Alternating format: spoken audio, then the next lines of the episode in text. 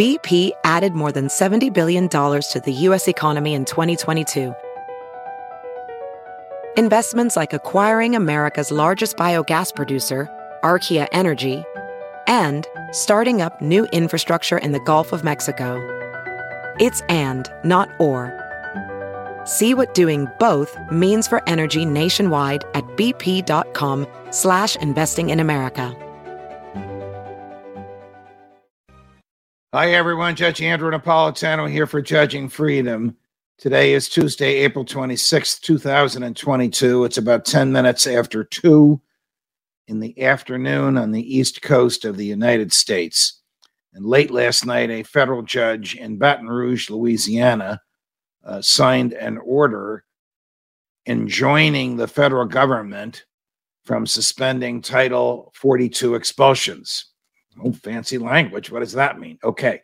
Title 42 is a section of the United States Code that allows the federal government to reject people who want to come in the country who are otherwise qualified to enter, not because they're sick, but because they come from a country where disease is prevalent.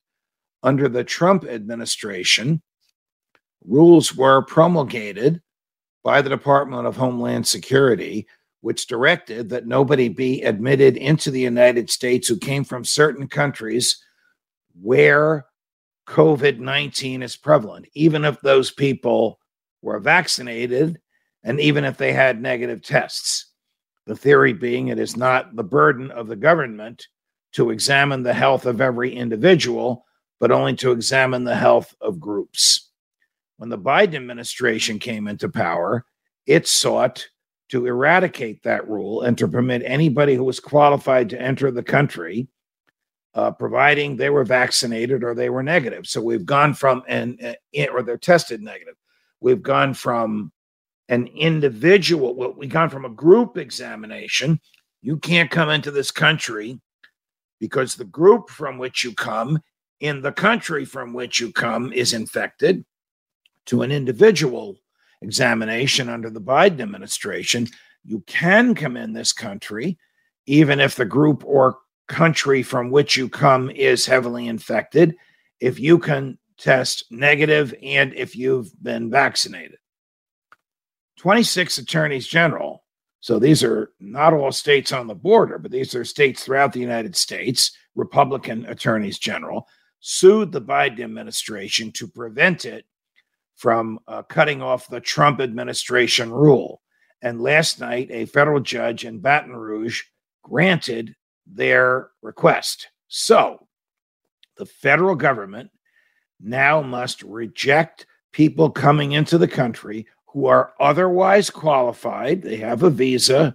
They're they're escaping economic oppression or political oppression, whatever uh, the reason is for their entering the country if they come from a country where COVID 19 is prevalent. It doesn't matter what their individual health status is, it doesn't matter what their individual vaccination status is. It just matters where they come from. Is that fair? Well, that's the law as we understand it. I think this will be appealed and the benefit will go to the president because immigration is a rare area of law where the president and the incumbent administration has a lot of leeway. Trump exercised his leeway to keep people out. Biden wants to exercise his leeway to allow vaccinated and healthy people in. But for now, the Trump rule stays, and I'm sure the Biden people, through the Department of Justice, will appeal. Judge Napolitano, judging freedom.